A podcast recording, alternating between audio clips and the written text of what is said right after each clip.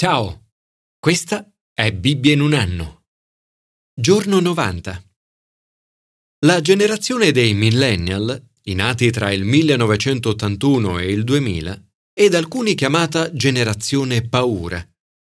In una delle sue canzoni più famose, la cantante inglese Lily Allen dice Sono sopraffatta dalla paura. Nella Bibbia la parola paura ha un significato positivo e uno negativo. È intesa come timore, cioè rispetto di Dio o delle persone, in particolare di quelle con una certa autorità. Ma è intesa anche come spavento, terrore. Nella vita ciò che dovremmo fare è temere Dio, averne rispetto, e non avere paura del resto. Ciò che invece di solito facciamo è non temere Dio ed avere paura di tutto il resto. Ma come possiamo vincere le nostre paure? Commento ai sapienziali. Essere onesti riguardo alle proprie paure. Tutti viviamo situazioni di paura. Di fronte alle nostre paure possiamo provare a reprimerle o a negarle, oppure ad essere onesti con noi stessi e cercare di affrontarle. Davide si presenta davanti a Dio con alcune domande urgenti ha cercato di rimanere ammutolito, in silenzio, ma ha scoperto che se non si comunica con Dio, la sofferenza si fa più acuta. Si rende conto di come gli esseri umani vivano gran parte della loro vita nell'ansia e nella paura. La paura spesso è legata alla brevità della vita e ha a che fare con il significato che viene dato ai beni. La vita è fragile, non è che un soffio. Sì, è come un'ombra all'uomo che passa. Sì, come un soffio si affanna, accumula e non sa chi raccolga. Davide è particolarmente preoccupato per la sofferenza che vede attorno a sé e nella sua stessa vita. Non riesce a capire come Dio possa permetterlo. È così irritato dalle azioni di Dio che dice Distogli da me il tuo sguardo, che io possa respirare prima che me ne vada e di me non resti più nulla. Nei momenti di disperazione esprimere le proprie preoccupazioni e le proprie frustrazioni a Dio non è un male. Dio conosce bene la sofferenza umana, quel senso di confusione e dolore. Lo conosce perché anche Lui, attraverso Gesù, l'ha sperimentato per noi. Questo salmo non offre una risposta completa alla paura e alla sofferenza. Eppure, proprio nel cuore del salmo, mentre Davide espone le sue paure, angosce e frustrazioni, indica la soluzione, la relazione con Dio. Dice, è in te la mia speranza. Riconosce che ogni risposta dipende completamente dalla nostra relazione con Dio. La vita è troppo breve per preoccuparsi di cose poco importanti. Ciò che dovremmo fare invece è semplice. Pregare, avere fede in Dio, godere della vita, non lasciare che le piccole cose ci abbattino. Ascolta la mia preghiera, Signore. Porgi l'orecchio al mio grido, non essere sordo alle mie lacrime. Commento al Nuovo Testamento. Continuare a confidare in Gesù. Nella vita ci sono momenti in cui la paura sembra insopportabile. A volte, come nel caso dell'epidemia Covid-19, arriva simile ad una tempesta improvvisa, come quella che travolge i discepoli. Questo brano inizia con una straordinaria combinazione di intimità e stupore. Gesù dice che coloro che ascoltano la parola di Dio e la mettono in pratica, sono per lui come madre e fratelli. Un rapporto quindi di grande intimità. Intimità e timore, in senso buono, non sono cose opposte. Si completano a vicenda. Questo vale per tutte le relazioni, nel matrimonio come nelle amicizie intime o tra genitori e figli. Intimità straordinaria assieme a grande rispetto sono aspetti fondamentali nelle relazioni. Sulla barca con Gesù, i discepoli sperimentano due tipi di paura. Al sopraggiungere della tempesta si sentono in pericolo e hanno paura. Svegliano Gesù, dicono Maestro, Maestro, siamo perduti. Gesù, destatosi, minaccia il vento e le acque in tempesta e queste si calmano.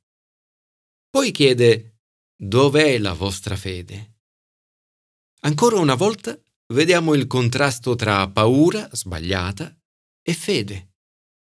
La risposta dei discepoli alla paura è qualcosa di così semplice e allo stesso tempo difficile da mettere in pratica. Un modo di rispondere che ho dovuto continuamente imparare nella mia vita. In mezzo alla tempesta si affidano a Gesù e ripongono la fiducia in Lui. A volte Gesù calma la tempesta, come ha fatto qui. A volte lascia che la tempesta si scateni e poi ci calma. La risposta dei discepoli a Gesù è di pura paura, di stupore assoluto, meraviglia e umiltà alla presenza di Gesù. Si chiedono chi è dunque costui? La risposta a questa domanda viene data direttamente dall'uomo indemoniato che Gesù guarisce. Dice, Che vuoi da me, Gesù, figlio del Dio Altissimo? Nel vedere l'uomo indemoniato, ora guarito, vestito e sano di mente, la gente ha paura.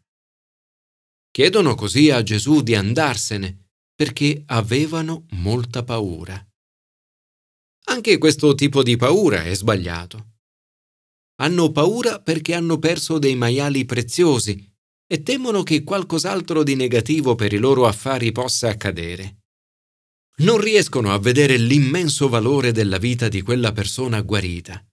Rifiutano Gesù per paura, ma Gesù non ha paura di loro o di qualsiasi altra cosa. Alle persone che desiderano seguirlo, Gesù propone un metodo interessante. L'indemoniato vuole andare con lui, ma Gesù ha un piano diverso. Vuole coinvolgerlo.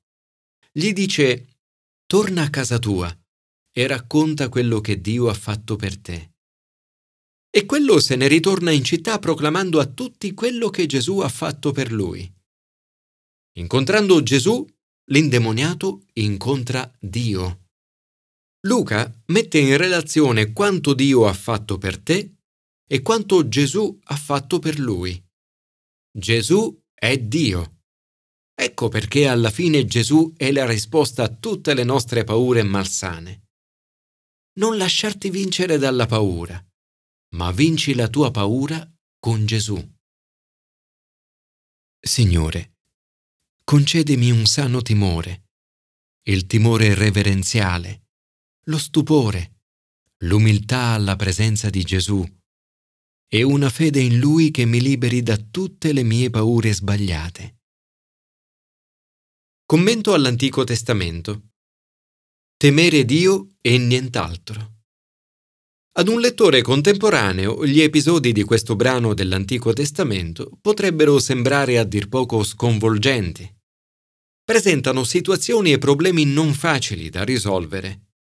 A volte per comprendere passaggi come questi tutto ciò che possiamo fare è affidarci all'amore e alla bontà di Dio e confidare che a queste domande vi sia una risposta, anche se al momento a noi sconosciuta. In questi episodi scopriamo che nell'Antico Testamento il popolo di Dio aveva un sano timore di Lui. Non davano per scontato che si potesse avere accesso alla sua presenza.